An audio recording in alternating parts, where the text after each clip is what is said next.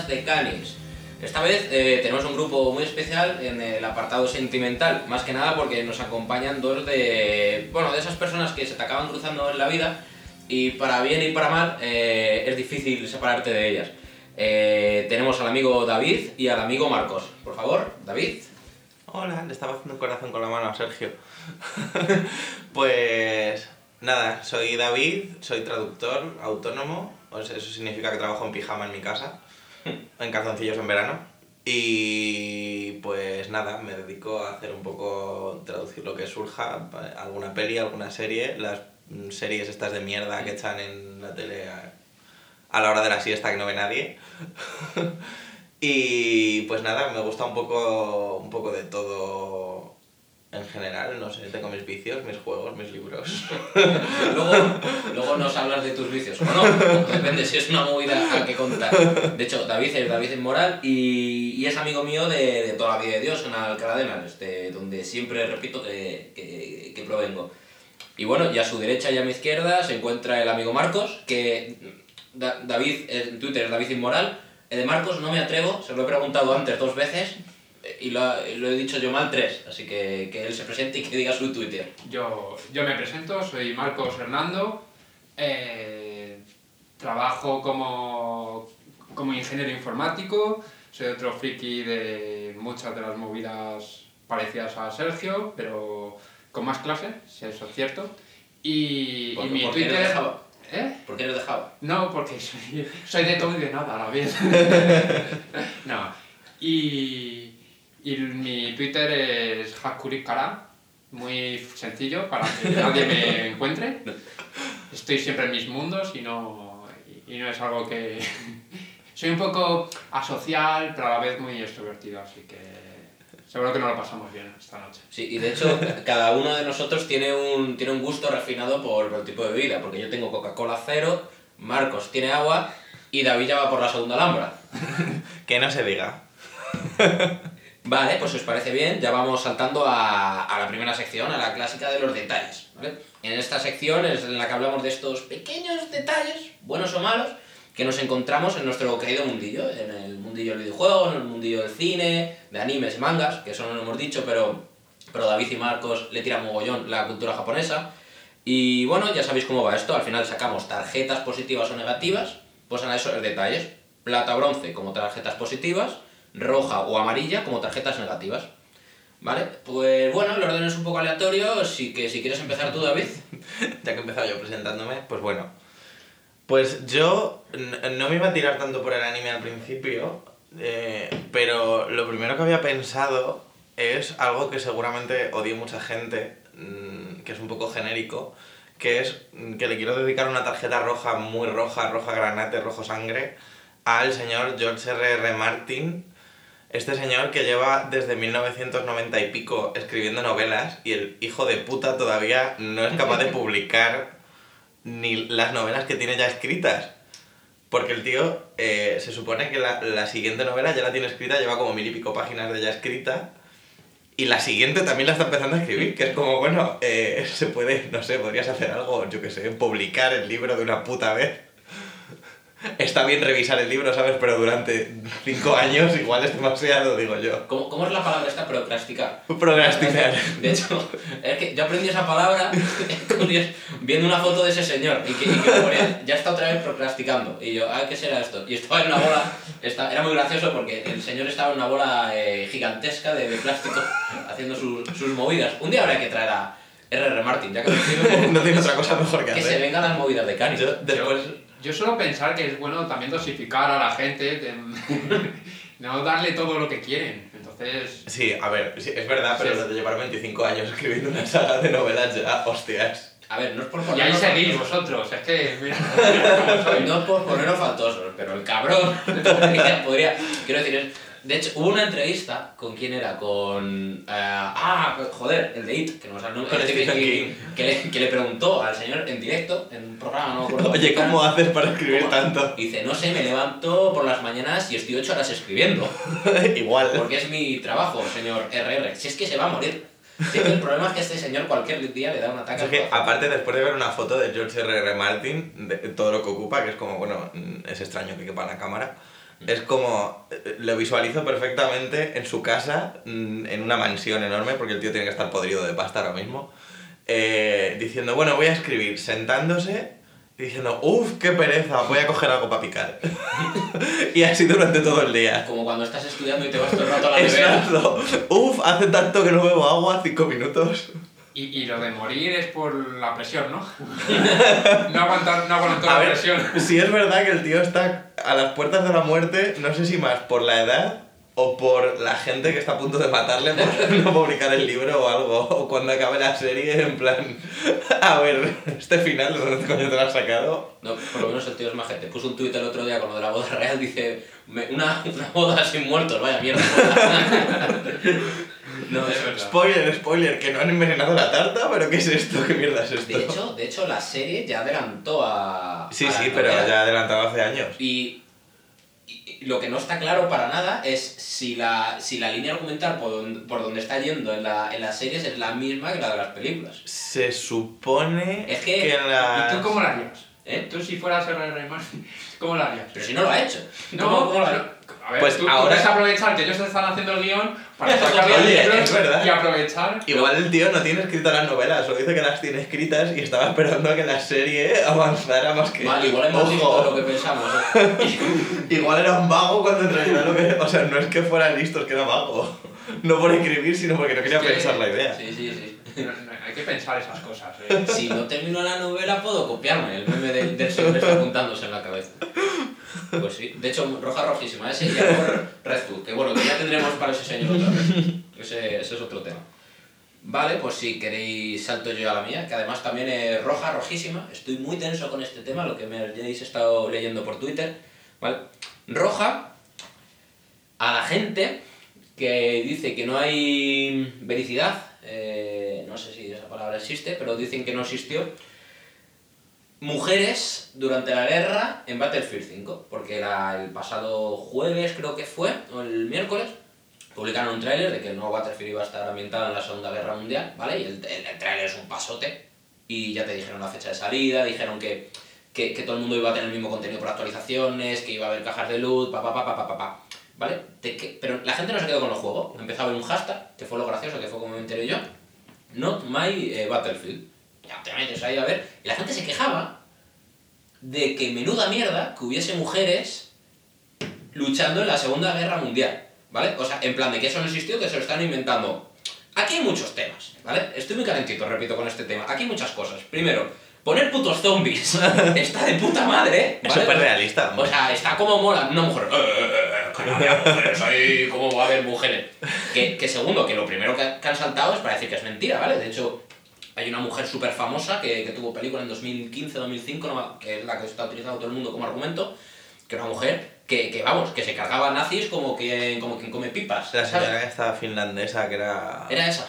Es que No, sé, es que no, sé cuál, pero sé que como hay un montón, es como... me, sonaba, me sonaba que era soviética. Que no son dos precisamente, claro que hay chicha, y, ¿sabes? y claro, y empiezas a ver y, hay- y hay ejército, no sé, me parece, o sea, idiota. Y Pero aunque es que, no hubiese sido cierto, aparte, es un puto videojuego. es, gracioso... eh, espera, es que se me están viniendo a la cabeza dos cosas. Es gracioso porque el- la controversia empezó ya no por el juego, empezó eh, siquiera por el, la portada del juego, porque en la portada salía una mujer. Y claro, ¿cómo va a salir una mujer en la portada de un juego de la Segunda Guerra Mundial? Y luego salió, claro, que, que en el juego salían mujeres y que cómo iba a haber mujeres en la Segunda Guerra Mundial. Mm. Si todo el mundo sabe que las mujeres las inventaron en los 60, vamos a ver. no había mujeres antes.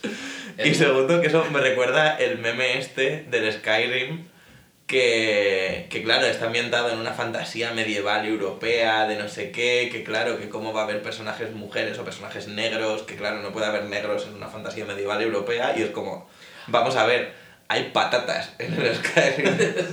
hay patatas que no se habían descubierto en Europa medieval. De hecho, Entonces, es que por ahí también hay un juego del que ya hablaré otro día, que se llama Kingdom, Kingdom Come o algo así, que es un juego que hicieron en, en eh, por Kickstarter. Y, y el señor, esto es un poco topic, no quiero hablar de este tema porque también es para hablar para rato. Y el señor es abiertamente misógino, racista, de todo, ¿vale? Y le iban a invitar al. al Ah, lo de Barcelona. ¿Vale? Y ha habido ahí unos líos, unas movidas, ¿vale? Y al final el tío no ha ido. Eh, ahí, ahí está el punto de vista de la gente que dice, bueno, el tío es un subnormal, es un puto nazi, no sé qué, que, que su argumento para decir que no es nazi es que su abuelo era judío. Y yo, pues mira, muy bien, señor. Ya bueno, vamos a ver. Y el, el tema es que el tío iba a hablar del videojuego y tal, que es un. que no he jugado, pero dicen que es un pepino, ha vendido muchísimo, es uno de los mejores juegos europeos del año. Pero claro, vas a invitar a un tío que es un subnormal, ¿sabes? O sea. Hombre, ya el tema de eso es que igual en la mesa redonda o en el público hay mujeres y ya, yo qué sé, Mm. ponte que mujeres, mm, gente de negra, yo qué sé, mil cosas contra las es- que ese señor va a estar en contra o va a tener una actitud abiertamente negativa, entonces ponte que mm, por lo que sea una de estas personas le haga una pregunta y el tío se ponga gilipollas, Que, que, que lo que es. básicamente, entonces... Pero bueno, o sea, tampoco nos vamos a meter con este señor que no nos va a escuchar en la vida. Nada, bueno, yo podría hablar Pero mucho de este tema. la, pero- verdad es que el rollo de las mujeres y la guerra mundial, la Segunda Guerra Mundial me parece otro tema para hablar muy, muy, muy interesante y largo. Ha habido muchos, ha, ha Pero- de tinta, como quien digitales. Pero vamos, que es tan sencillo lo del Battlefield como el tema de la suspensión de la incredulidad, ¿sabes? Que es como, vamos a ver, es una mujer, ¿sabes? No es como si fuera un perro con ametralladoras encima. Pero si es que es un- si es un perro le gustaría a todos. Exactamente. Es como- es que eso es Nadie se quejaría. eso es lo bueno. Nadie se quejaría si fuera un perro con Le- por cosas ahí, láser. eh, leí por ahí un Twitter de, de una chica que decía, pues mira, la gente, hay hombres que están diciendo que no van a jugar, pues mira, pues mejor, menos tontos, jugando con nosotras. La comunidad online será mucho más sana. Pues, pero es que me parece muy heavy lo de, no, bueno, que ya otro topic, como Tío. lo que pasó con la manada de que, que estaba el de Sí te creo, ¿vale? Que era mujeres encima contando, o sea, abriendo su corazón y contando cosas que casos. pasando. Y luego hicieron el Yo no te creo, ¿vale? Es que, wow. Mira. Se puede, se puede, se puede, se puede- Bilis. Bueno, vamos Pero a... me resulta, o sea, ya como tal, me parece muy, muy absurdo el no me voy a comprar un juego porque hay mujeres en la Segunda Guerra Mundial. Quiero decir, te has enganchado al Overwatch. No sé, Sí. juegas al Left 4 Dead, yo que sé, hay miles de juegos que no son absurdos. El ese argumento de la patata me ha gustado, ¿eh? Es que es eso, es Me ha como... gustado el de la patata. Sí, yo creo que es más el criticar por criticar. Sí, es También más por como- cómo está todo en la Uh. actualidad y, y, y son temas que crispan y por Sí, tocar los huevos son- hacen lo que, lo que hacen. Pero gracias a que eso genere polémica y ahora que hay, que hay un mogollón de gente ahora en la calle vestido de blando gritando a un señor portugués, eso, eso es absolutamente... Que los tenemos aquí al lado, por cierto, los Sí. hemos oído. Sí, sí, sí, sí. Han gritado. Bueno, pasamos a otro turno. Eh, amigo Marcos, ¿qué nos Bueno, pues yo voy a hablar. eh, las dos, las dos, los dos temas están un poco eh, en conflicto, sobre todo en, en mi persona, y va en relación también a, a Japón, que es un poco. Si a Japón se le puede sacar una tarjeta platina. Japón o- como país. Sí, sobre todo en, en I D, en, en lo que es la, en la- la- lo avanzado mentalmente para, para en- eh, construir un, un futuro, yo en tarjeta roja le pondría en cuanto a esa cultura sumisa femenina, también un poco hablando de este Uf. tema, Es verdad. eh, también que está muy arraigada dentro de, de- todo. Es que además, eh, tanto a nivel de cómic, de juegos y todas esas cosas, también está muy, muy, muy, muy eh, incrustada. Porque Que pa- parece una tontería, pero realmente el hecho de que en un... co- Bueno, en, Japón, en el caso de Japón, el tema del manga y tal, pero es que eso también realmente nos salpica a nosotros, porque en, el- Sí. en la literatura, en el cine y tal, el hecho de que sigan apareciendo este tipo de figuras, este tipo de, de actitudes y tal, es como que lo perpetúa un poco, no conscientemente, pero sí que lo como que lo fomenta, ¿sabes? sí, es y muy que jodido. no- siempre valoramos o siempre pensamos que el mundo que más nos, eh, nos eh, influye a, a nosotros suele ser el- la cultura americana. Occidental, occidental. y sobre todo bueno, occidental y americana, pero daros cuenta la cantidad de cosas que de cultura eh, oriental o japonesa en específico que, que nos inunda, cómics, videojuegos, eh, a nivel de, De referencias, de, bueno, las películas de tecnología, Estuvo Gimli. Bueno, te, bueno, tecnología, todas las consolas, las, las, Todas son las importantes son japonesas. Bueno, y, y el pobre Microsoft. Piensa, la mayoría de juegos que importa de Japón, por ejemplo, son, suelen ser RPGs, por ejemplo. Y todos tienen el, el cliché este de la... El personaje femenino healer y el héroe masculino, por ejemplo, o yo qué sé, eh, es que no hace falta tampoco, por no meterme mucho en, en temas de anime, o sea, en profundidad, por ejemplo, algo que ha visto todo el mundo, Doraemon, Exacto. lo piensas y es súper creepy. El, el pararte a pensar las cosas que pasan en Doraemon es como, eh, ojo. No hablemos de Dragon Ball. Eso está- pobre, chi- pobre Chichi, ¿no? No, Y- sí, y estaba yo pensando ahora en Dragon Ball Super, que además que como es una cosa más nueva, claro, porque tú ves lo antiguo y en nuestra época, primero, de pequeño ni nos percatamos, ¿vale? Porque es una cosa que estamos viviendo. Luego, si lo vemos más de mayor no nos canta tanto, ¿vale? Pero Dragon, porque dices, bueno, estaba hecho en esa época y dices, bueno, Como que Lo- se medio entiende. lo llegas a comprender, como esto que pone la Warner al principio de los cortos antiguos, en plan de, Sí, oye, que no somos racistas, que no somos no sé qué, tal. y Era otra época esto. y habría otra... Correcto, que, era- que, que bonito, porque al final no estás baneando el pasado, sino que estás diciendo, oye, en este punto de la historia esto me da vergüenza. Hay que verlo esto en su contexto, ¿no? Correcto, Solo- o sea que, guay. Eh, pero claro, Dragon Ball está súper, creo que empezaron en 2000, me lo estoy inventando, 2013 o por ahí, ¿vale? Y continuó, pero vamos. Incluso más, hace, más hacia acá, ¿eh? Más Más- actual, más- el más actual, yo creo que desde Yo creo que 2014-15 diría yo. 2014-15. Bueno, 2015-2018, vamos a poner, que ha- estado los, los tres años estos. Y claro, tú veías unas. O sea, veías al Muten Rossi. O sea, era exageradísimo, tocando culos a chicas, o sea, sexualizándolas completamente. O sea, llegaba una. Creo que era. No me acuerdo qué personaje en concreto era, pero era una mujer que, que, era, que era una guerrera, vaya, que era de pegar hostias como panes. Y se la sexualizaba de una manera. De hecho, en el, en el torneo del final. Hay, hay un par de personajes en concreto que son Saiyans, mujeres las primeras mujeres Saiyan de, de la saga, quitando a Pan, y hay un tratamiento de como... al- hay una gran batalla, ¿vale? Pero al final es como... Ne, ne, ne. O sea, Sí, pero también es eso, que hay... es como se la pelan. Es, es un poco ahí también el conflicto de... eh, vas a cambiarle la mentalidad a- a- de, de ese personaje, de ese rol que, está, que ya está creado y, y vas a actualizarlo de alguna manera o vas a seguir con esa mentalidad en ese ma- eh, maestro Motenro. Pero es que si tú ves los antiguos, aquí en Europa sobre todo se, se Se censuraron. ¿Por qué? Porque había tanto lo de sexualización como violencia. A, a Chichi la pegaba, Hostias. la pegaba, en los cómics la pegaba. Odiame un poco, es que no he visto Dragon Ball, entonces, me estoy flipando un poco. estaba visto, estaba visto normal. Es, Vale, estaba visto normal. es eso. Entonces, eh, eh, ahí está un poco también el conflicto y, y por qué hablo yo de esa cultura eh, Misógina, misógina. mi- misógina, Misógina. que, que todavía no será... Sí es cierto que aquí en Europa parece que ya... Parece que estamos cambiando las cosas, que, está, que, que todo se está moviendo a, hacia esa, a, a- a- ese punto donde, donde tendríamos que estar. Eh, pero todavía en Oriente sí que lo, veo un poquito descolgado. De todas formas, yo creo que también influye un poco el, el efecto este que hace Twitter.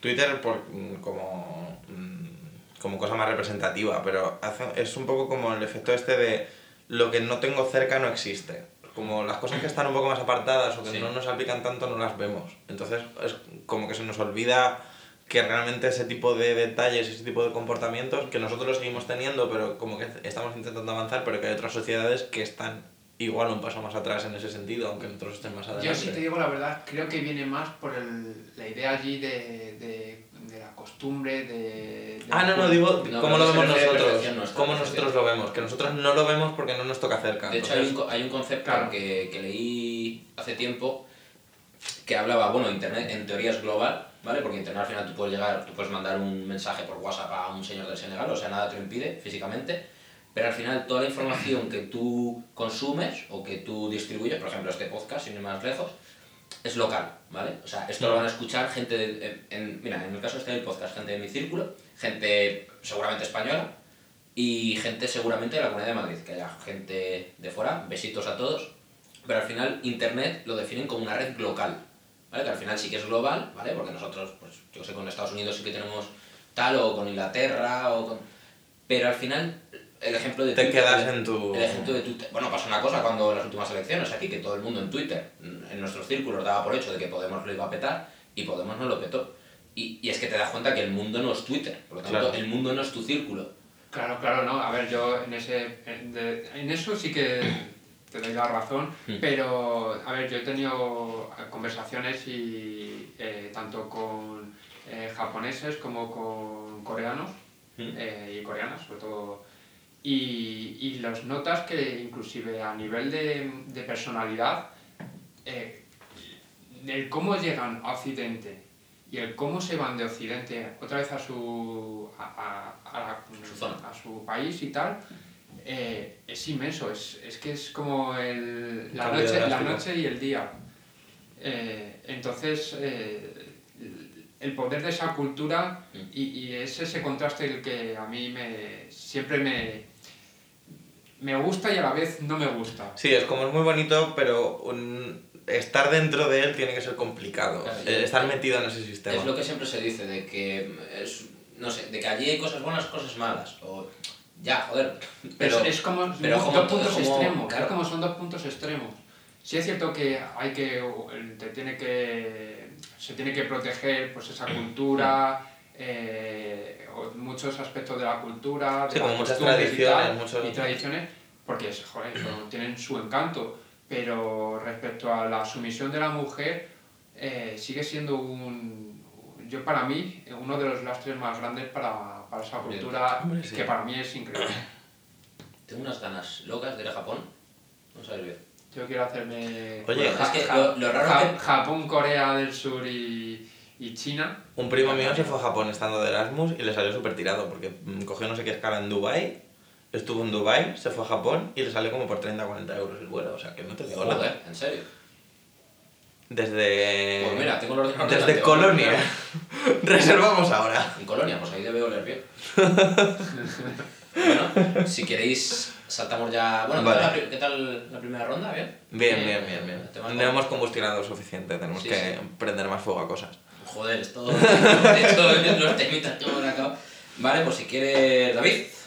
Pues yo, mira, voy a aprovechar lo que decías un poco del este del tema de la mujer, porque sí que había pensado en un tema, en dar una tarjeta roja, bueno, en roja no, realmente amarilla, pero voy a hacer una especie de, de combo de amarilla y, y plata, Pla- pla- platarilla. platarilla. Platarilla, platarilla, una cosa buena, sí, platarilla. Concepto, primer, primer concepto eh, del podcast, platarilla. Porque iba a comentar una, un detalle, a ver, era una gilipollez realmente, de la serie esta de Por 13 Razones, que ha vuelto ahora. La... no sé si la habéis ¿Estás viendo visto. la segunda temporada? Me da un pereza. La empecé realmente, la he empezado, no la he visto. Bueno, termina, luego ya critico. Pero realmente era más por la primera que por otra cosa, porque eh, habiendo sacado este tema sí que es verdad que le quiero dar un- una tarjeta plateada, plata, Platarilla, al platarilla. hecho de, de lo bien que refleja como eh, todo, este, todo este tipo de problemas que estábamos comentando, pero a ver, obviamente no mm, desde el punto de vista oriental, pero sí en Occidente, porque sí que refleja como muchas realidades, quizá muy ligeramente, porque a ver, es una serie, no es tampoco un noticiario, pero sí como que lo refleja bastante bien y de forma que es muy fácil empatizar con lo que está pasando en la serie. Y por quitarle un poco de hierro, quería darle una tarjeta amarilla al tema, porque me hace mucha gracia que todo el tema que se desarrolla en la serie, no sé si lo, no sé si lo habéis visto los dos, La primera. Yo no. Vale, pues eh, eh, todo lo que pasa en la serie llega un momento como, o sea, sobre todo al principio, al final dices, bueno, vale, a ver, igual es mucha movida. Pero sobre todo al principio dices, todos los problemas que están pasando en la serie se habrían solucionado con un par de hostias. Quiero decir, lo que nosotros en el instituto vivíamos como dos personas pegándose y que al día siguiente no pasaba nada, y ya había pasado todo, se hacía un corrillo y se daban de hostias. Pues se habría solucionado muchísimo cuando, en plan, eh, ¿cómo que me has dejado? O sea, una amiga dejando hablar a la otra, pues nada, se tiran de los pelos, se, se dan de hostias y al día siguiente vuelven a ser amigas y no pasa nada. Hay que puntualizar que David viene de, de Alcalá de Henares, ¿vale? Que, que ahí todo el mundo sabe pues, que vamos a navajazos limpios por la calle y, y que nos pegamos, nos pegamos a la salida. A mí me han querido pegar todos todos los años, el primero o el segundo día de clase me han querido pegar. Esto lo puede corroborar David. Creo Vale, igual el primero o segundo día es una exageración, pero para el primero o segundo mes, eso es empíricamente Y cierto, solo la ¿vale? mitad tenían razón. Y lo más gracioso es que luego tenemos nosotros los de Torrejón la mala fama. A mí me enseñaban a hablar, la comunicación. Espera, que tú hablar. eres de Torrejón, Dios mío. Eso. Estoy sentado con uno de Torrejón, ¿qué está pasando? Bueno, a ver, es que Torrejón tienen cabinas para llamar a la policía por las calles. Que quiero decir, a ver, que, que no sé cuál es peor, ¿eh? Que... Hombre, porque cuando entra el PP a un este, pues tiene que gastar el dinero en, en absurdeces. Pues es lo, lo lógico. Es dinero que se ganan los que tienen el proyecto. Te, te hemos cortado, David. No, no, básicamente era eso, que, que es muy gracioso porque llega un punto en el que dices, vamos a ver, esto, eh, al principio la, la chica está como muy afectada y dices, pero tía, mándalos a la mierda a todos, pega fuego al instituto como hacen todos en Estados Unidos. Les gusta el drama. ¿Qué quieres que? De hecho, en la, lo que tú has dicho, los primeros eran como, joder, es que, pues eso, amigas que no se Drama. hablan, el novio que quiere salir con no sé qué tal, y dice, joder, es que era. Pues eso, no, a ver, yo me lo llevo a. Era tan sencillo como hablar entre ellos, Claro. o era tan sencillo como que. Luego ya, pues acabas Sí, es verdad que cuando- y, ves que, y te das cuenta de que si. Que según la, la, pues eso, la temática de, de la serie. ya no solo es lo que pasa al final, por no hacerte spoiler, Marcos, pero... Eh, Da igual, eh. No Pues sé la- pues la- Spoiler, spoiler, spoiler alert. Pues la primera, la segunda no lo sé, pero la primera temporada a mí me parece muy buena. O sea, había gente, es la típica serie que sale y todo el mundo empieza a hablar de ella, a mí me parece muy buena. No tanto como pues eso, todo el mundo cuando sale una cosa. No para decir, oh Dios mío, es magistral. Y la, y la segunda me parece totalmente innecesaria. O sea, no he visto nada, pero es como una historia cerrada. O sea, tiene que vivir así, como una historia cerrada. Que no sé, porque la primera se basaba en un libro, no sé si la segunda Ni temporada idea. se basa en un libro. A ver, la Porque primera... igual- porque igual sí tiene... pues, Spoiler again, pero sí que, o sea, yo de la primera solo he visto el primer capítulo y es como, eh, está enfocada como hacia el juicio de, de todo lo que pasa después de la primera temporada. Es lo que dices tú, es como ya está cerrada, no hace falta tampoco Que se más. sacan de la manga el tema de las fotos. De que ahora que son las fotos como en la. Como, no me acuerdo cómo se llama. Había un videojuego. Bueno, no me acuerdo. Había un videojuego en la Play de que era una mujer que, que miraba fotografías y podía viajar en el tiempo o viajar a no sé qué y tenía poderes sobre eso. Y era un poco también sobre, sobre esa temática. También hablaba pues, de, de la depresión, de, de la soledad, de no sé qué. Realmente la primera es muy buena. Sí, realmente sí, o sea, está muy guay, ¿eh? Sí que es verdad que al principio, es lo que decíamos, el principio te desconcierta mucho porque dices, joder, es, son temas que son gilipolleces de instituto, ¿sabes? Porque una chica se ha suicidado por estas gilipolleces. Luego llegas al final y dices, vale, no solo es que lo que ha pasado al final, spoiler, la violan a la muchacha, no solo es que el cómo, o sea, el que la hayan violado, sino el cómo la han violado y el todo lo que ha llevado a que la violaran. Entonces, claro, ya dices, bueno, vale, entonces lo puedo entender, ¿sabes? Claro. No es no son minucias del principio, es que son una minucia y otra minucia Y y otra minucia y otra y otra y otra de que y se te junta. Lo de la amiga esta que que también... Hostia, es verdad, lo de la Es amiga que- que la violaron. Pero es también, que es pero muy también tienes que pensar que está contando eh, la historia en un- en- desde el punto de vista adolescente, supongo. Entonces, eh, cuando estás en, eso, en, en ese, en esos temas o en ese mundo, la verdad es que eh, todo se magnifica. Hay Sí, un sí. pequeño problema que para nosotros, obviamente, que ya tenemos tiempos y años en, en la mochila, eh, nos parecen absurdos, pero en, Pero en ese estamos momento eso- son en muy graves, se magnifican mucho y cuando y, y que al final no es si un problema es importante o es importante o es muy grave o, o no, sino si esa persona realmente está sintiendo que eso es grave.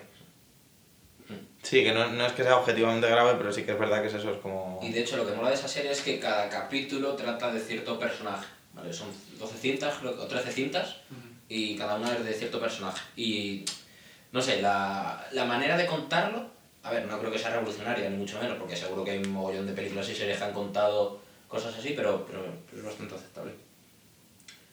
Bueno, pues si queréis salto ya la mía, ¿vale? Vamos a olvidar la roja de antes.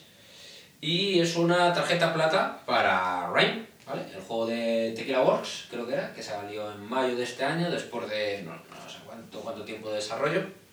Y bueno, que no sé si sabéis cuál es. No, yo no sé de qué va realmente. Vale, eh, bueno, es, en su día sí que Me suena haber oído hablar de él, eso sí es verdad, pero... salió el típico tráiler de, de que es el videojuego y que la temática era muy parecida a un Wind Waker, ¿vale? A nivel gráfico, y luego recordaba mucho a los primeros juegos de, del estudio de tras de Shadow de Colossus, al, ¿cómo se llama el juego? A Ico, ¿vale? Se parecía mucho a este tipo de tal. Y no lo jugué, ¿vale? Lo dieron de hecho gratis no hace mucho con lo de la Play, que le tengo Hostia. todavía ahí por pendiente. Y, y tiene pinta de muy bonito. Y encima, joder, Tecla Wars es un estudio español. Joder, y a nivel internacional hablaban muy bien de él. Para el caso, la plata va a su canción principal, entiendo que principal, que se llama Songs of the Sea. ¿Vale? Que la canta una señora llamada Mireia Díez Morán. Se está mirando la chuleta, claro. Tengo, tengo, era complicado porque he dicho los dos. Y, y nada, me, me flipó mucho porque empecé a escucharla el otro día en el trabajo, una lista de, de videojuegos que estoy haciendo, y a veces pongo pues eso, que haya una radio con eso, para ir descubriendo y ir añadiendo las que me van gustando. Y, y es una canción que aunque el título está en inglés, la, la letra está en castellano. Y de hecho hay dos partes en las que me tuve que parar de lo que está haciendo y decía, hostia, qué canción más buena. Pero en plan de estas canciones que se te pone la piel de gallina. O sea, últimamente estoy, me está pasando que estoy descubriendo ciertos juegos, o bueno, o ya los conozco, pero me estoy fijando más en ellos y me están entrando ganas de jugar. Pero con Rhyme, con la canción de Mirella, o sea, fue una cosa súper bruta. La, tengo- la estoy con- En loco. eh, escuchando Está en bucle. Spotify. Está en Spotify. Luego, luego, luego la paso. Pero es que en serio, es una, es una maravilla. Típica canción de Disney, de estas eh, que hemos conocido nosotros de, en nuestra juventud. O sea, es una cosa muy bruta. Muy bruta. Y, y nada, y la amarilla, sobre todo, es a, a- sin tener ni idea cómo es la banda sonora, sino que su canción principal es muy buena. O sea, me, me parece. Y yo creo que siempre nosotros tenemos alguna canción de cierta película o de cierto videojuego que siempre recordamos con cariño y Uf. pues, una plata a ese, a ese trabajo espectacular de voz que, que hace esta muchacha. Yo estoy diciendo porque tengo varias, pero ahora mismo no me acuerdo de ninguna. De esto que las escuchas en ese momento y dices, uff, uff, uff, me excito por dentro. Pero no me acuerdo ahora mismo de ninguna, es triste. Tengo una memoria un poco de mierda. No es triste de pedir. Yo te digo, a nivel de series, que además también con- te van cambiando los openings, los endings y esas cosas, pero hay muchísimas, muchísimas de mucha calidad. Así que... Bueno, sí es verdad que yo hay muchas veces que no, no de tanta calidad seguramente, porque sí que son bandas sonoras muy de fondo, muy casuales. Pero yo hay muchas veces que cuando estoy currando o lo que sea, sí que me pongo bandas sonoras, la típica lista de cuatro horas de banda sonora de World of Warcraft entera. Y que hay algunas veces que llegas a, llegas a alguna canción y dices, Dios mío, esto me suena, esto me está trayendo recuerdos, oh Dios mío. Esa es otra. La banda sonora del, del 4 es ma- Canelita en rama. Yo- ¿De cuatro qué? ¿Cuatro? Del ¿Cuál 4, God of War 4. Ah, vale. Canelita, canelita. Bueno, Yo, yo, por ejemplo, una de las que están ahí ya para toda mi vida, porque nací, bueno, viví con ella, eh, fue la del opening de, del Final Fantasy VIII, que, yo, que para mí es de las que mejor, la- las que siempre, siempre están ahí poniéndome la carne de gallina. ¿Es vocal? Eh, no, no. es instrumental. Mm, No, no, no, no, no la cuadro. Pero bueno, es... Oye, una banda sonora, aunque sea en MIDI, ¿vale? Porque las bandas sonoras en MIDI también tienen su respeto. La de Golden Sun, por favor. Oh, Golden, Sun, Sun. De hecho, no he jugado al Golden. Sun, pero la banda Mal. Bueno, Mal. pues Ese era de la Super NES, creo recordar. No, era de la Game Boy Advance, que es peor aún. O sea, es más no pequeño. Fue, no fue un port de la. ¿Qué va? Ah, yo No. pensaba- Joder, porque en mi cabeza siempre estaba que, era- que salió la Super NES. Bueno, de hecho, de la Super NES hay bandas sonoras. Joder, Hostia, sí. Street Fighter, es que no hay canción mala de ese- Y han pasado no sé cuántos años en estas ediciones. Muy buenos. Bueno, si quieres, salta tuya, Marcos, para no entretenernos más por aquí. Eh, eh, A tu tema, tu Critica, tema. critica. El- el- el- el- o, o, a- o alaba, porque. Sí, bueno. Mireia. Odiar es más divertido, pero sí. Yo voy a hablar, para no irme tampoco muy por los cerros de Úbeda, es, eh, la- voy a seguir con la cultura japonesa y con el tema, aunque es más por el tema cómic, pero, o por el manga y anime, eh, es esa filosofía que hay dentro de, de los temas que tanto a nivel de, de las bombas de Hiroshima que siempre afectan, siempre están ahí de alguna manera. Eh, hay eh, series como, por ejemplo, muy, como muy directas, que son como eh, FLCL, que es Fuliculi, o tiene muchos nombres, pero que siempre hablan un poco de, de esa... De, de ese de esas mutaciones por agentes externos o por fábricas o por Sí, que por secuelas de... Eh, luego hay otras series como, como por ejemplo, eh, no sé, está, no sé cómo decirlo, eh, mm, está también, porque son también un poco paranoicas, eh, como es eh, Paranoid Agent, de, de- habla de generaciones eh, de chavales o de gente, de, de cómo, cómo coger y, y buscar la manera de, de, de, de, de ases- no, de- de suicidarse. Es, un poco- es como, de pronto van, hacen unos grupos, hay grupos tanto de, de internet o tal, de- donde deci- deciden cómo quieren suicidarse. Entonces van a ese sitio y de pronto dice, yo qué sé, ocurre una de, en el tren o, o el metro de, de, Japón, de que habían ya acordado de que se iban a tirar al, al metro y, y cogen y justo en el segundo de antes sale uno corriendo, que no es de ellos, y se suicida. Y de pronto se, para, se quedan todos parados en seco y dicen, uh, esto es demasiado, demasiado sucio. Hay mucha sangre. Y deciden otra cosa. ¿Y si le doy mejor al arsénico? Y de, de pronto Espera, ¿esta tarjeta es positiva o es negativa? Eh, es muy... A ver, yo, yo creo que te enriquece todos estos temas. Todos estos temas te enriquecen. Es un poco... Te hace pensar de que la muerte también es un paso más. De que la muerte no es necesario coger y... y y, y que crear un tabú de que la muerte o que el que se suicida es cobarde o al contrario. Es un poco... Cada uno tiene su, su, motivo, su porqué, pero te da una vuelta a cosas que obviamente no te paras a pensar en, en, en ningún momento. Y el hecho también de, de ver en esa serie también es muy gracioso que ves que todos los que mueren acaban muriendo con una sonrisa. Es como te habla también de esa sociedad tanto que te exige tanto, que tienes tanta presión y que al final la- las personas que mueren al final mueren con una sonrisa. Es como, pero ¿por qué? ¿Por qué? O sea que estamos a favor de la muerte, pero en contra de lo turbio de... Perdón. Si, si no, no es que esté a favor o en contra, sino es, es, son temas. Es como, siempre se habla de que los dibujos suelen ser para niños y no, hay muchos dibujos eh, que hablan de, de problemas mucho más, eh, muy trascendentales, muy... Boya- Bojack Hodgson. Josa. Hostia, no la he visto, pero tengo Voy a- entendido que es muy turbia, ¿eh? Es muy heavy, Bojack. Deberéis de verla. Claro, es que, pero eso también, si, te, si os metéis en la cultura japonesa y de, de manga, anime y todo esto, hay mucho, mucho, mucho ya y viejo con esos temas. Eh, a mí me hace mucha gracia que de pronto cojan y, y los Juegos del Hambre se hagan un boom y todo el mundo le Hostia. encanta. Cuando antes nadie- estuvo Battle Royale. pero na- nadie conoce Battle Royale, que es exactamente lo mismo. Obviamente con muchísimo menos presupuesto, pero tiene la misma idea. Una sociedad en la que los jóvenes no sirven para nada y, y lo que hacen es eh, juntar esos colegios para, ah, Que se mate. para que sirvan para algo, ¿no? Por decirlo de alguna manera, o para que salgan los, los mejores. Entonces, eh, son... A mí me parece que todos estos temas que sacan a nivel de, de, de filosófico, a mí me, siempre me resulta enriquecedor, de alguna manera. Que de hecho- Realmente hay discrepancias en cosillas. Que estoy pensando, Battle Royale es una peli que está muy infravalorada con Takeshi Kitano ahí a tope. Claro, de, de humor amarillo. Totalmente. Del chino Cudeiro y tal. ¡Oh, no!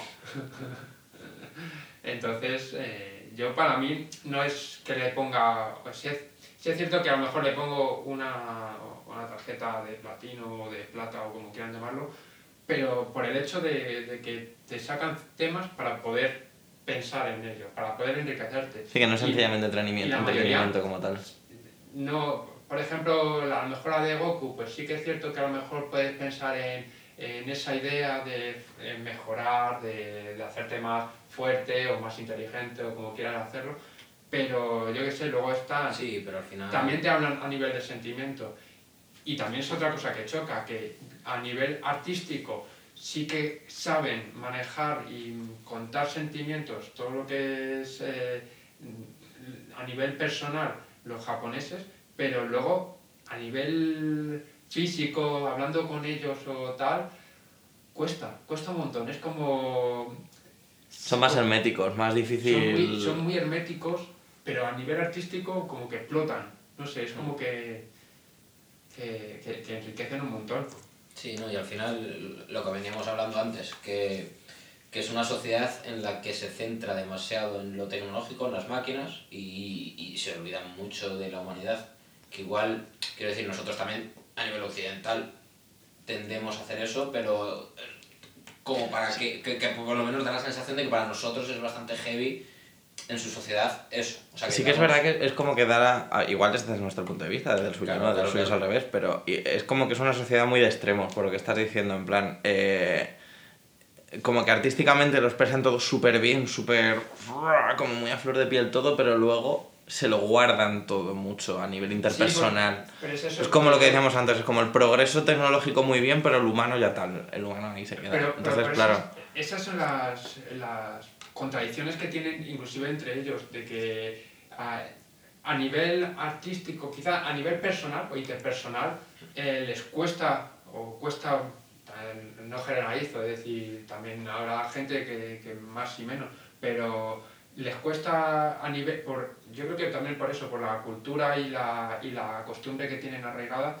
de que hablar de los sentimientos y estas cosas no, pero luego ves en, a nivel artístico que conflictos eh, personales, de moral, eh, filosófico, de, de conocerse a uno mismo, a nivel conflicto humano-máquina, eh, en cuanto a cómo va el futuro. Sí, pero al Eh, final la mayoría de los temas de esos es yo frente a afuera en vez de afuera frente a mí. O sea, yo, yo lo veo también un poquito así, porque al final sí que es un entendimiento de la naturaleza, siempre hablan de la mejora continua, del ki, eh, o el chi, como quieran llamarlo, dependiendo de, de la zona, pero luego el uno a uno, que igual a nosotros también, porque yo qué sé, en España también somos muy latinos, somos muy de, de darnos De acercarnos, enseguida. de estar tocando todo el rato. eh, o sea, igual a nosotros también incluso nos choca mucho. Incluso aquí es muy difícil que una persona te reconozca que está yendo a un psicólogo o que, o que tiene problemas eh, mentales. O sea, es- sigue siendo un tabú de nuestra sociedad. Claro. O sea, Sí, incluso tampoco- el hablar de tu vida, que realmente hablar de tu vida tampoco es algo que se haga. Sí, lo haces con tu círculo, pero no es tampoco tan, tan común. El, pues mira, lo estoy pasando mal por X. Porque estoy estreñido. tarjeta, tarjeta platino a, a estar estreñido y, a- y a hablarlo abiertamente, porque al final es... Para mí es eso que a mí me, me encanta. Hay, además, hay una inmensa variedad de, de géneros dentro de, del anime, del cómic eh, eh, japonés. Mm. Tanto para chicos que les gustan los chicos, para las chicas que les gustan las chicas, para, para todo. Es que hay para todo. Y, eh, inclusive, Para la gente a la que le gustan tentáculos. Sí, eso, eso es verdad. Eso ya. La verdad es que. Pues ya que, pero no me ha quedado claro. Eso ya es un Has- desfase. Has, has sacado tarjeta, tarjeta a- plata al arte que tienen ellos a Arsa. para, Vámonos. para, para, para ver temas que son quizás muy complejos Muy y, por la, y, la- y por la forma en que lo hacen, que es que es muy... Muy suyo, muy suyo. ¿no? No, muy, y muy bello, es, eh, yo qué sé, ¿quién no, no ha visto el viaje de Chihiro? Yo no la he visto y Yo tam- debería. Yo, ¿No? tam- Vale. yo- yo tampoco, de hecho. Ahora es ya- cuando se va y pega fuego a la casa. No, no, Noé, eh, me, me, me ha estado dejando películas del, del estudio Gimli. De hecho, empecé con la tumba de las luciérnagas. En serio, no es esa película. ¡Qué llorera! No os lo podéis ni imaginar. En el minuto 15 ya estaba jodido. Era, en plan de, bueno, voy a terminar de verla. Pues si queréis serie de llorar a, a- a No, estoy, Salva, no, estoy diciendo que No, no. no. no, ma- Marco. madre mía, yo hay, hay una... Madre mía. Hay una que de los 13 capítulos que hay, 13 o 15, ya no me acuerdo, Mm. eh, todos. Todos llorando. Sí. Está hablando de De Downton Abbey. tener que parar y decir, respira Marcos, tira adelante. No, pero que no quiero de eso, Marco. Está hablando de los 13 primeros capítulos de Aquí no hay quien viva. Váyase, señor Cuesta, váyase. Saikano. Se que no, joder, el primo de, el primo de, Manuel. Bueno, pues si queréis cambiamos de... porque es que me estoy ya poniendo bastante triste. Ahora el tema de...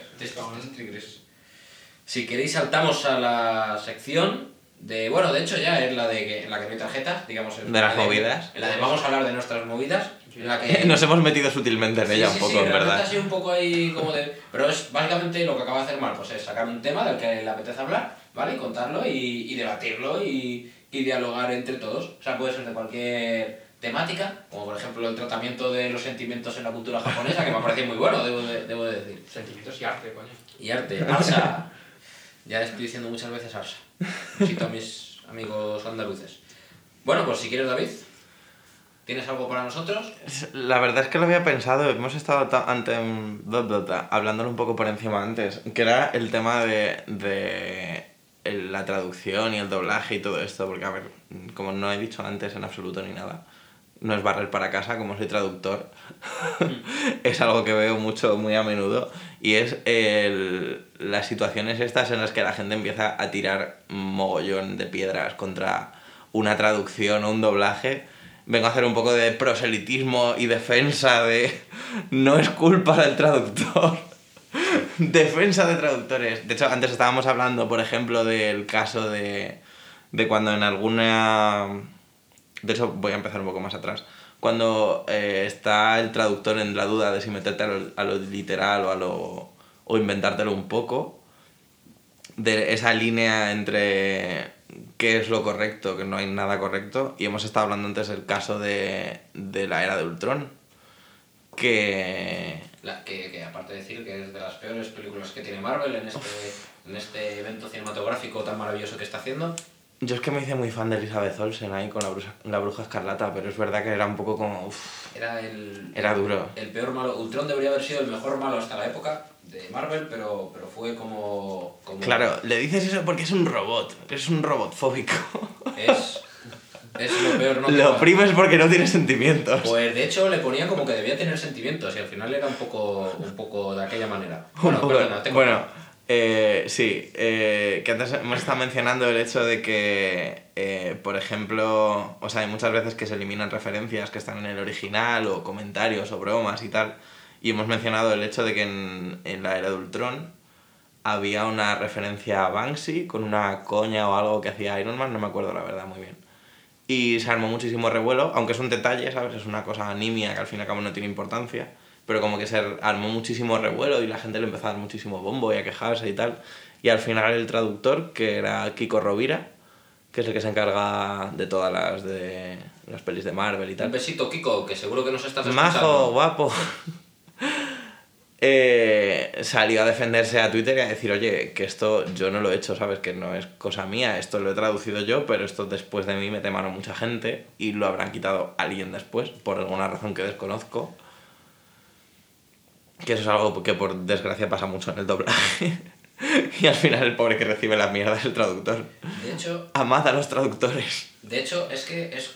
Bueno, voy a sacar este melón por aquí. En España tradujeron eh, en la parte de Dragon Ball, en vez de Kame Kameha, decían eh, Onda Vital. Que es algo ¿vale? muy clásico, ¿verdad? Que claro, que es que nosotros de pequeños dábamos Onda Vital, Onda Vital, nos molaba porque al final eran Onda Vitales que trataba, que lanzaba Goku. Pero claro, luego te pones a leer, te pones a hablar con gente que no ha crecido con nuestro, con nuestro doblaje en castellano y se metían con ellos. Y lo primero es rechazo, es de ¿cómo que Onda Vital? Tú sí que eres tonto, ¿cómo que Onda Vital está mal? Pero claro, luego te pones a ver y dices, si en todos los sitios, si era Kame Kameha, ¿por qué narices lo cambian? Alguien lo... Y aún diría más, aquí en España los super guerreros, los super saiyans se llaman super guerreros, de hecho.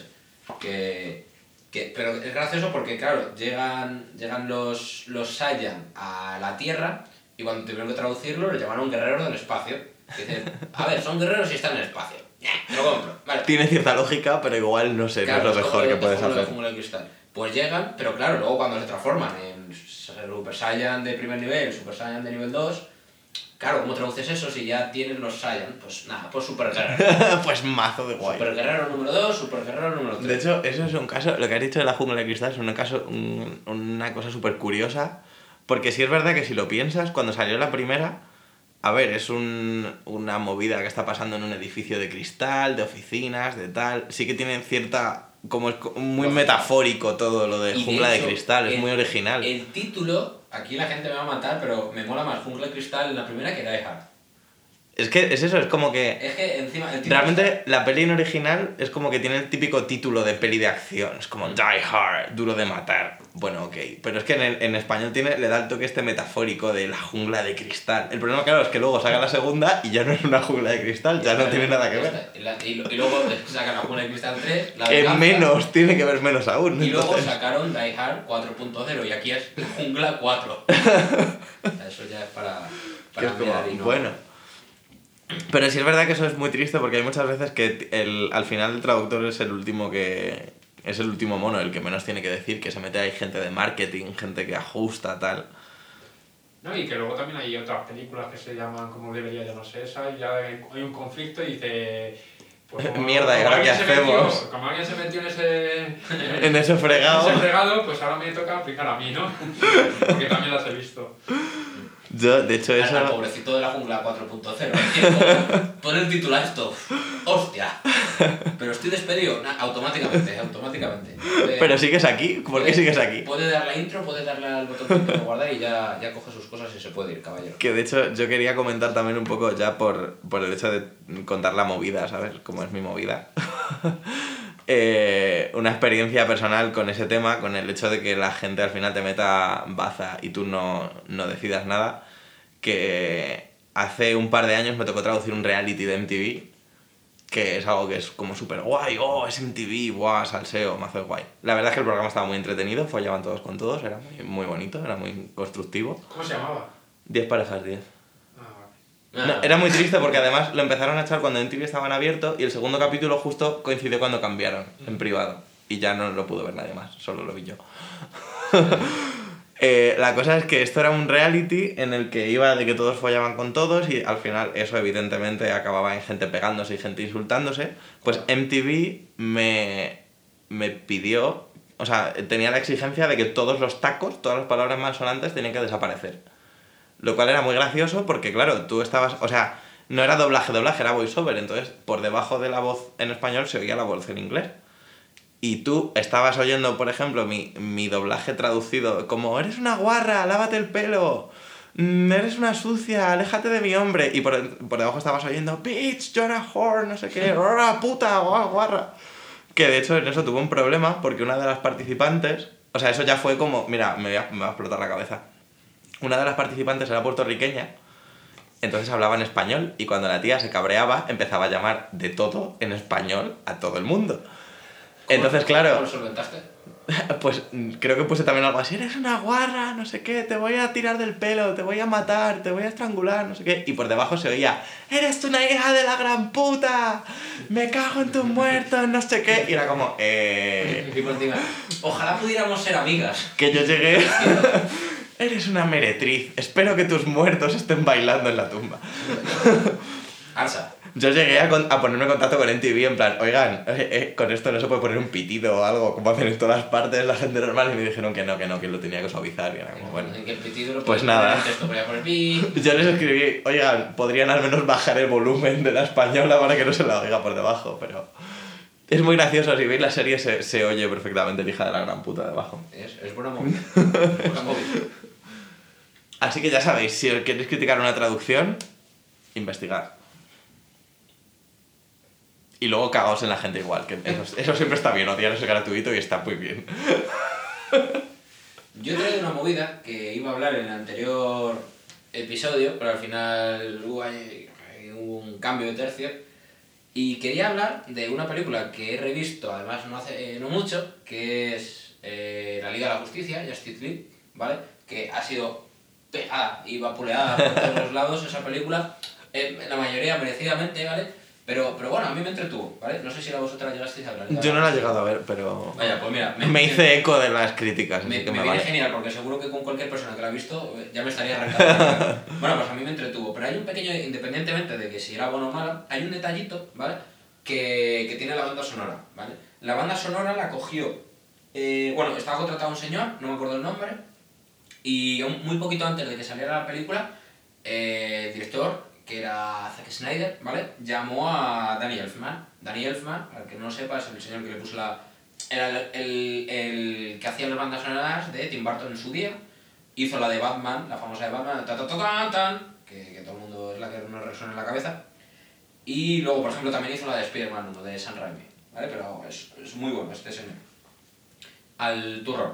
Él ya tenía, digamos, la banda sonora más o menos montada. Y cuando le llamaron, además, repito, no sé si fue Zack Snyder o John Whedon, porque como hubo un cambio de director al final de todo, pero creo que fue Zack, Zack Snyder. Y tenía muy poquito tiempo para decidirse si ir o no. Decidió ir y tenía muy poquito tiempo para, para durante la producción para terminarlo.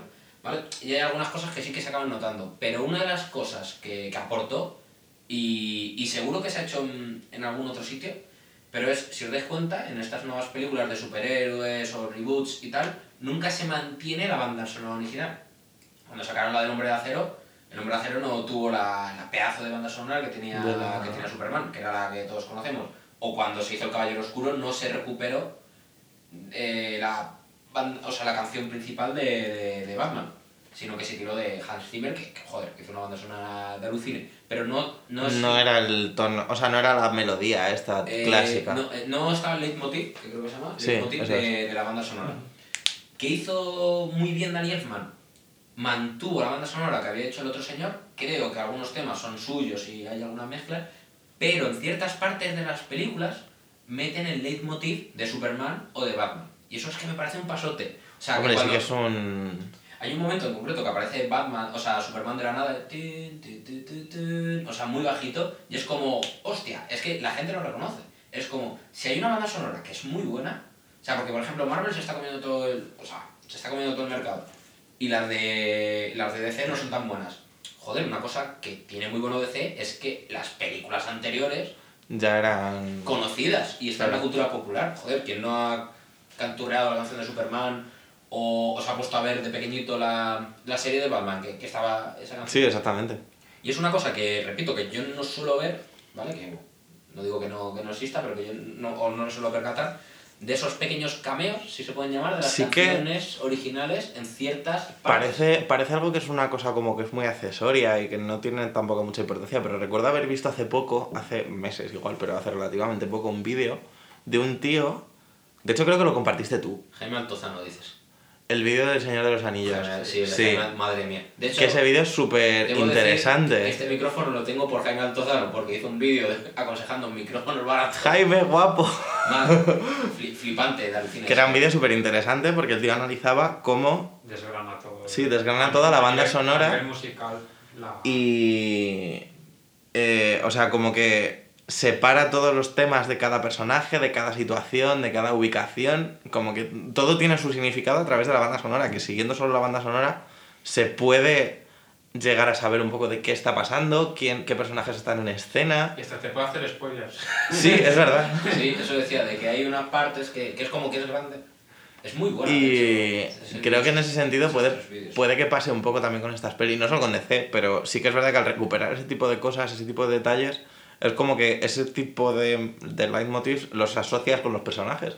Es como la banda sonora de los X-Men, que es, es, es lo mismo, es como suena la canción en la cabeza, o Spider-Man, o todo lo que dices tú, Batman y Superman, son canciones que tenemos en la cabeza y que en el momento que las oyes es como se te activa el... La parte emocional. Claro, ya no solo es que veas al es- personaje, es como que conecta al personaje contigo, es como esto me toca la fibra. Una, mira, llega, esto, esto podría haber sido tarjeta positiva, pero, pero mira, voy a sacar una tarjeta negativa, ya que voy a hacer un off topic, a la película de Power Ranger, que me estoy acordando, porque hicieron la película, un reboot no hace mucho, ¿vale? En la que, de hecho, el... ¿Cómo se llama la cabeza, la cabeza gris gigantesca? Creo? Zordon, Zordon. Era el tío que hacía de... Sí, Brian Cranston, es Eso, verdad. Que, era, que estaba guay, ¿vale? Pues todo el mundo tiene en la cabeza la canción de los Power Rangers, que es un pasote. Pues la meten en la película, porque de hecho Sí. en el trailer hacían ti, ti, ti, ti, como, "Ah, la tenemos los derechos y lo vamos a utilizar. Como una amenaza. Y menuda mierda. O sea, hay, la ponen al final del todo, de cuando se están enfrentando con el malo. Que por cierto, ahí se viene abajo la película completamente. Sí, Y, y es como de. O sea, como. Mira, yo no. O sea, yo he estado editando ahora los vídeos y vosotros estáis viendo lo- cómo estoy metiendo el audio. Pues igual. ¿Vale? Pues esos señores lo estaban metiendo igual que yo. Es como hay que meterlo. ¡Ah! Dale al botón. venga, venga, Y quítalo rápido. En serio, Esa- una, una puta mierda. Esa película fue un poco triste. Mola porque es una peli de acción gratuitamente, Y al- pero... Sí, pero bueno, al principio lo de los personajes que se llaman. Sí. Eh, ta- puede estar bien. Joder, luego se viene abajo Sí. una cosa, cosa loca. Cuando salen los Megazords, que es como, ¿qué es esta mierda? ¿Qué está pasando? ¿Qué está pasando? ¿Qué estáis haciendo con esto? Era, era casi mejor en la época de que, era, que se veía que era cartón piedra. Sí, sí, sí, sí, los Los, masillas. los masillas, que de hecho es que eran masillas. o sea. Vale, pues nada, pues, pues eso, un besito a Dani y al fan desde aquí. ¿Tienes tú alguna movida que traernos, Marcos? Si yo soy el que ha empezado. Él nos ha traído la señora movida. Pero yo sí quiero sigo hablando de, No, no, no, no. de Japón y de, Que, que, de hoy- cómic. que, que hoy voy a llorar, que hoy voy a llorar. Mira, pero lo que sí que puedes empezar tú, de hecho es la siguiente sección, la sección de vamos a perdernos Sí, mira tus notas, Marcos. Vale, vale. Ella, bueno, esta es la sección que, que utilizamos siempre para cerrar, en la que es algo diferente, ya dejamos aparte Sí. o no las cosas Ah. frikis o no frikis, y hablamos pues eso, de los sitios en los que hemos estado, de los países que hemos visitado, de restaurantes, incluso... Si no has estado en Japón no vale, ¿eh? Es trampa. Te vas a No, Es verdad, es verdad, vas a hablar de Japón, Marco. No, no, me no, gustaría ir ahí, que lo mira en Google Maps. Mira, a mí me has dicho de que tengo que hablar de un lugar importante para mí eh, y, y quería seguir un poco con, con mi excentricidad, un poco Bueno, espera, peculiar. Quiero, quiero matizar una cosa, no sé lo que va a decir Marcos. Bueno, de hecho David creo que tampoco lo sabe. Estamos aquí en plan con la intriga, ¿vale? Y, Por favor. y yo creo que hay dos sitios principalmente que, que a mí, quieras que no, me, me cautivan, me llenan, me, me encantan. Y una es la cama, está, está ahí, la cama me Pero- gusta dormir Pero tu, mucho. tu cama, cama de hoteles... ¿Cama genérica o...? Me encanta dormir, me da igual qué cama sea. Ah, pues el sofá, el suelo... Eh, Sí, también. Ah, vale, vale. O sea, es el concepto de dormir. O sea que la Yo- yo narcolepsia de bien, ¿no? hasta también me dormía en, en el bidet. En el... Ah, ¿Qué dices? ah Pero pues no eso- usando el bidet, es decir, De, de- por apoyado, sentado. Ah. apoyado, con la tripa apoyada y los brazos y las piernas colgando. ¿Qué, qué imagen más... Pero también me he dormido en la alfombra de la bañera. Bueno, a ver... la que está afuera. A ver, Es- es- comparan- soy muy... comparándolo con el del bidet es muy... A ver, es raro porque no es habitual dormir. Pero es más cómodo una alfombra que un bidet, eso Claro, sí es claro, verdad. claro, claro. Debo decir, eso, ¿cuál, ¿cuál fue antes? ¿La del video o la de...? O más o menos... Yo creo que tendría la misma edad. Lo hiciste a la vez. No, Tenía la misma edad, 22. No, yo creo que tendría unos 5 añitos con, con el, la alfombra y unos 7 o con el otro. Vale, Unos tampoco 27 está- cuando me dormí en el váter. Nah, Tampoco lo escribes Pero Oye, bueno. mi padre se queda dormido en el váter. Puestos a... Pero defecando. Sí, sí, sí. Bueno, a ver. A ver, se queda dormido defecando y jugando al Candy Crush. ¿Ves? Pero haciendo las dos cosas. Sí, sí, sí, toda la vez. Duerme, está ahí a lo suyo y juega al Candy Crush toda la vez. Es eficiente porque al final te diviertes, luego haces una cosa rutinaria que tienes que hacer, que viene siendo. Te lo quitas de en medio y a la vez descansas. Y, y Es- encima, claro, no, yo no lo es el futuro. No, espero que no. Espero que no, espero que no, pero, pero, pero es un, un diseño, dentro del diseño de futuros, puede ser un no futuro al que deberíamos de dirigirnos. Yo lo siento, pero tampoco tratéis tan mal estos temas porque para mí el baño es sagrado. El baño... El baño es una mierda. Es un, dis- es un disfrute. sí, eh, el baño yo para mí es un... Es como el lugar donde la mente vuela, donde la creatividad se hace... se, se expande. Ahí Hay otras cosas que se expanden también, aparte Sí, de la mente. Y, y precisamente ahí es donde quería llegar. Para mí, aparte de la cama, que sí que es un lugar increíble, el baño para mí es un, un lugar bastante... Yo qué sé, es como que... O sea que nos recomiendas, nos recomiendas ir a tu baño No es que sea mi baño. o ir al baño en es el general. hecho de estar en el baño mm, y yo, lo- no sé, tengo la, la capacidad de disfrutar ahí mientras estoy haciendo otras cosas como tener ideas locas o reírme o, o yo qué sé. Marco se sienta en el baño y se ríe. No me parece tan, tan desmesurado lo que estás diciendo porque al final, o sea, el baño como concepto es el único sitio en el que tú vas y sabes que no hay cámara o no debería haber Hay cámaras de intimidad, hay aislamiento. Eres tú, eres tú mismo ahí, es el único sitio en el que tú estás en la casa invitado de un señor, te vas a ese baño y sabes qué intimidad. Es el único momento en el que tú puedes... Eso sí es verdad. En todas las películas, de hecho, cuando alguien está cabreado, ¡ah! ¿a dónde es? Al baño. Pero es que el baño te da, cagar. el Bueno. baño te da felicidad. Ya sea en la ducha cantar, hay quien no le gusta Sí, yo soy equipo ducha, yo soy relajarse en la ducha, pero sí estoy de acuerdo con el baño. Ya sabéis, bueno, no sé si aún no lo sabe, pero había un poema de los que decían, de los placeres sin pecar, el más dulce es el cagar. Con un Lo recuerdo, lo peor es que lo recuerdo. Lo recuerdo que existía esto. y, y sigue, y sigue, pero quieras que no, eh, yo qué sé, ahí es, es, puedes elegir el tener un tiempo muerto de tu vida o aprovecharlo para eh, Ser feliz. Ser, ser creativo, eh, yo qué sé, porque ahí surgen muchas ideas locas. Y, y la verdad es que para mí es un lugar en el que me encanta. Tengo curiosidad de saber, si, primero, si te vuelvo a invitar, también. Y luego, si te vuelvo a invitar, ¿y de qué vas a hablar de lugares favoritos? O sea, tengo, un, tengo miedo. A ver, es que yo quiero un poco destacar, porque es que al final todo el mundo se va, pues, que si París, que si no sé. No, yo voy a, a, a lo nuestro. El váter. A lo nuestro. A, a lo nuestro, a, a lo. A lo que. Sí, sí, a lo que huele bien. A lo que, a lo que al final está Hombre, hay baños que huelen bien y baños que no huelen bien. Según el que lo dice. Depende del estado, depende, decir, depende del momento. O sea, eso es temporalidad. O sea, no es lo mismo, no es lo mismo entrar al baño que salir, ¿sabes? Porque tú al final. Perdona, perdona, pero que yo sepa, ninguno se huele, eh, huele mal su mierda. Bueno, a ver. Hay veces, depende eh, hay días, hay días. veces de, joder, qué podrido estoy. Cuando has comido algo diferente, dices, mira, este, este olor no es mío. Si queréis, podemos saltar a David. Para, no por el tiempo. A ver, yo no, porque no me es por, no es eh. por nada, pero realmente cualquier cosa que diga yo ahora va a ser una mierda, irónicamente. Pero siempre podrás hilarlo, tío. Y si no, tiras de la cadena. ¡Boom! Yo realmente es que es muy triste, yo había pensado también un viaje. Ahora que digo, ahora yo quiero también decir una cosa original. Venga. No, realmente no. Había pensado mm, sitio de, de España también, porque luego... No, no he escuchado el segundo podcast, es muy triste, ¿vale? Lo siento, gente del segundo podcast. Me caéis bien, lo sé, seguro, pero no os he escuchado. Pero vaya, por si acaso habéis recomendado algún sitio del extranjero, pues yo quiero volver a las raíces y venir, quedarme aquí en España. Porque eso, básicamente, irse al extranjero es caro hoy en día. Estamos pobres, está la crisis.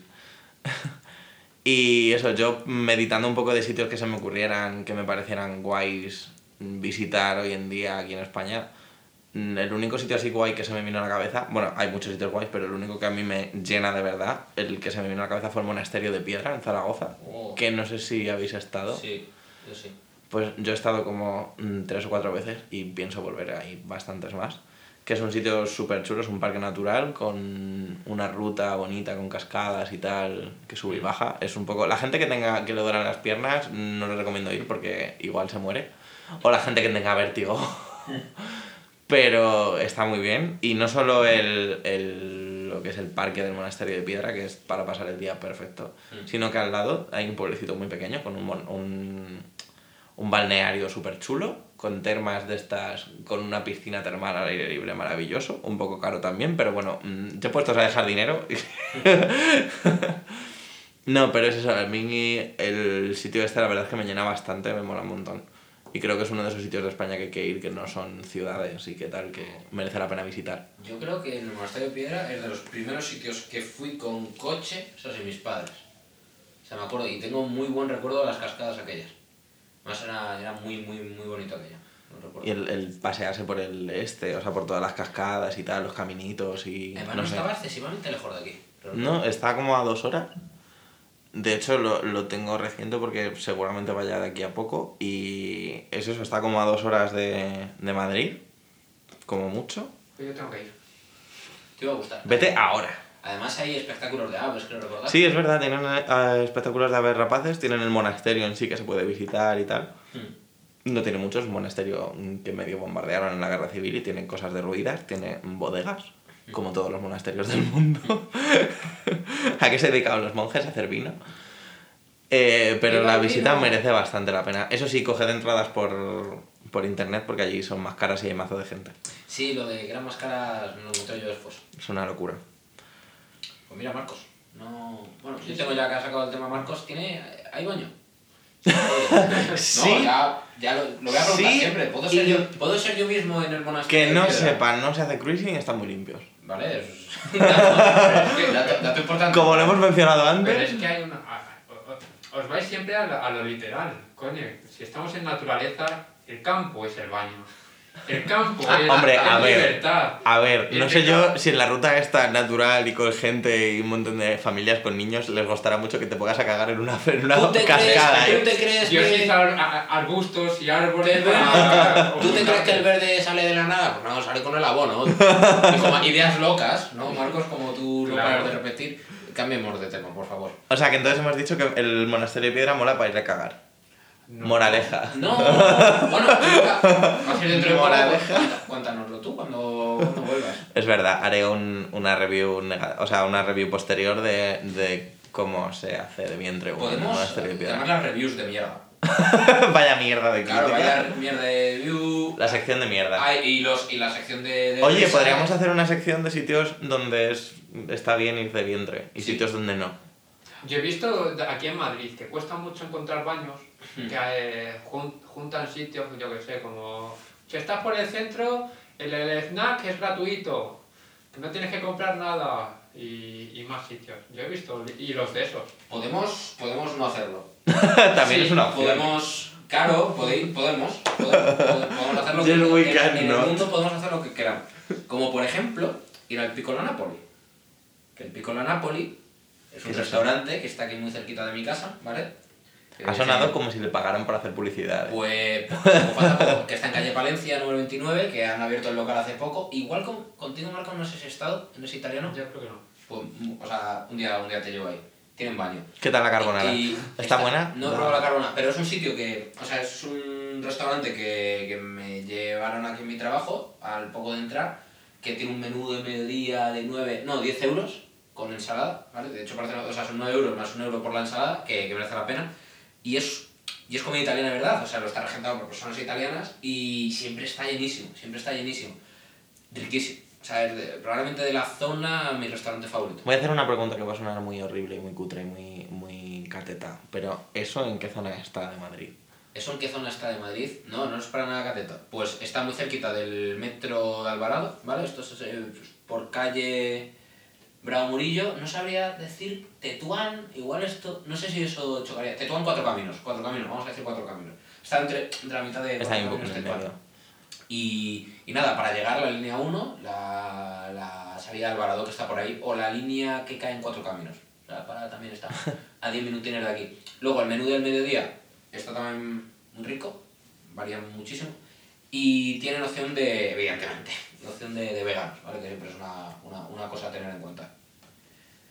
Y nada, pues podemos llegar al fin, a no ser que tengáis alguna otra cosita más que, que añadir. En... ¿Qué tal? ¿Qué tal lo habéis pasado antes de que, de que podáis responder? Yo me he pasado bastante bien. Yo también. ¿Sí? ¿Os, Hemos- ha- ¿Se os ha hecho largo? ¿No Hemos habéis- tenido comida, bebida, mm, que es lo que importa. Hemos tenido un baño, que también es importante. Sí. Sí. En repetidas ocasiones tengo que decir. No, no, porque somos muy buenos en el montaje y nadie se ha percatado, pero.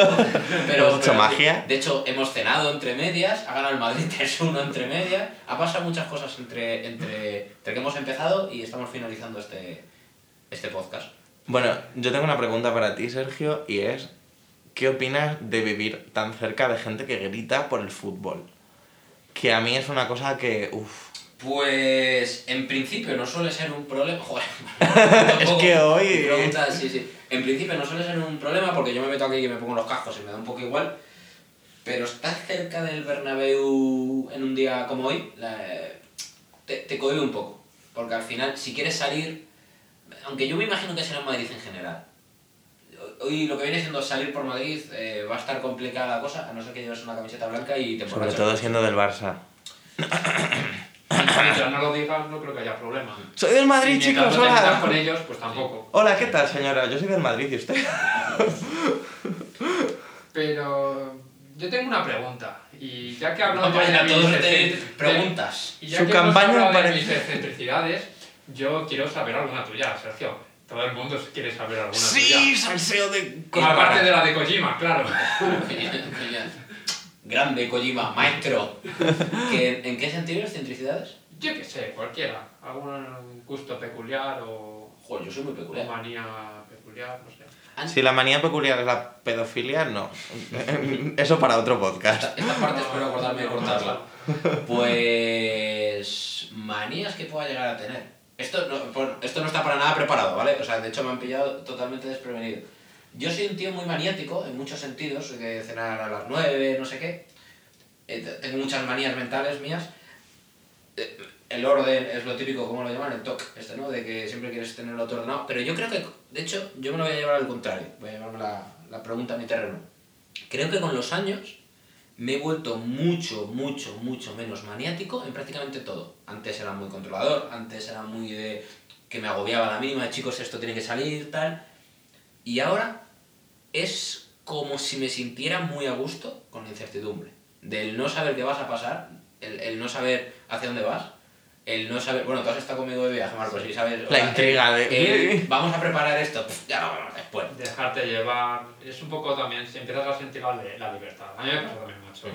Bueno, tú eres, un, tú eres un poco más... me- Hemos dado la vuelta a las tornas, en la uni yo creo que los dos éramos muy, muy, muy maniáticos y, bueno, de hecho era mi primo un poco el que nos daba ese caos, un besito, primo Rubén, pero al final, tú ahora eres un poco más maniático que yo.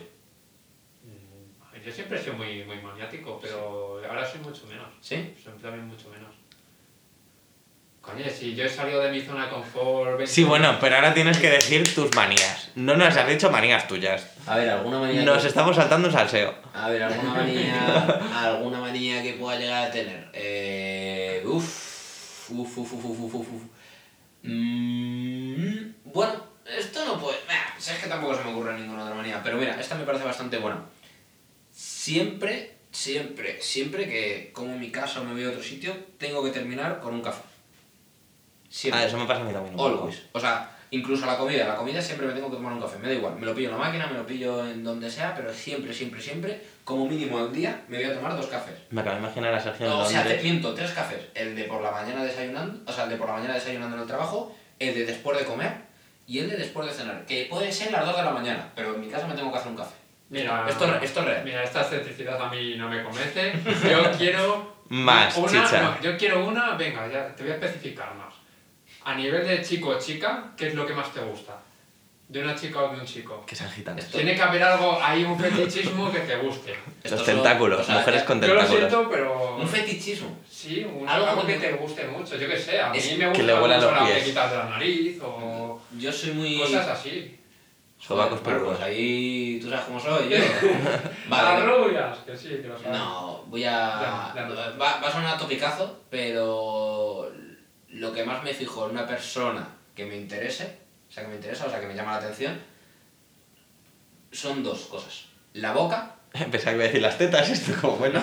Pues bueno, Joder. Pues ya estaría. No, lo- los ojos y la boca. Los ojos y la boca. Y no me quiero liar más en este tema. Perfecto. Yo ya... ¿Estás contento? Sí, ya Muy lo bien. Eh, Nada de tentáculos entonces, ¿no? nada de. Por ahora. Igual nunca se sabe. Vete a la verdad que a 10 años. Como muchos dildos. Bueno chicos, ahora ya voy a ir cerrando el programa. Esta última parte ha sido eh, entre apasionante, o sea, bueno, el programa en general ha sido como un poco tristón a veces. sido un carrusel, Luego realmente. para arriba, luego hablando de mierda. Siempre Hemos hablado de temas serios, escatológicos, y luego, y luego hablando de mis intereses sexuales, lo cual me ha, No, me ha yo- pillado un poco a, a pie torcido. Pero bueno, en esta clase de preguntas es algo que me es poco. Sí, solo tienes que darte cuenta que en cuanto hablemos de. Bueno, empiecen a escuchar del baño, Mm. ya nadie va a escucharlo, así Sí. que no te preocupes. Y además esto se nos ha tenido que ir una barbaridad de tiempo, esto, esto estará cortando seguramente. Y nada, para vosotros queridos oyentes, eh, los que hayáis aguantado hasta este momento, que, que nada, que, que muchísimas gracias por estar por aquí escuchándonos, Y por aguantarnos. sobre todo por aguantarnos, y nada, nos vemos en el siguiente episodio. Un feliz abrazo a todos.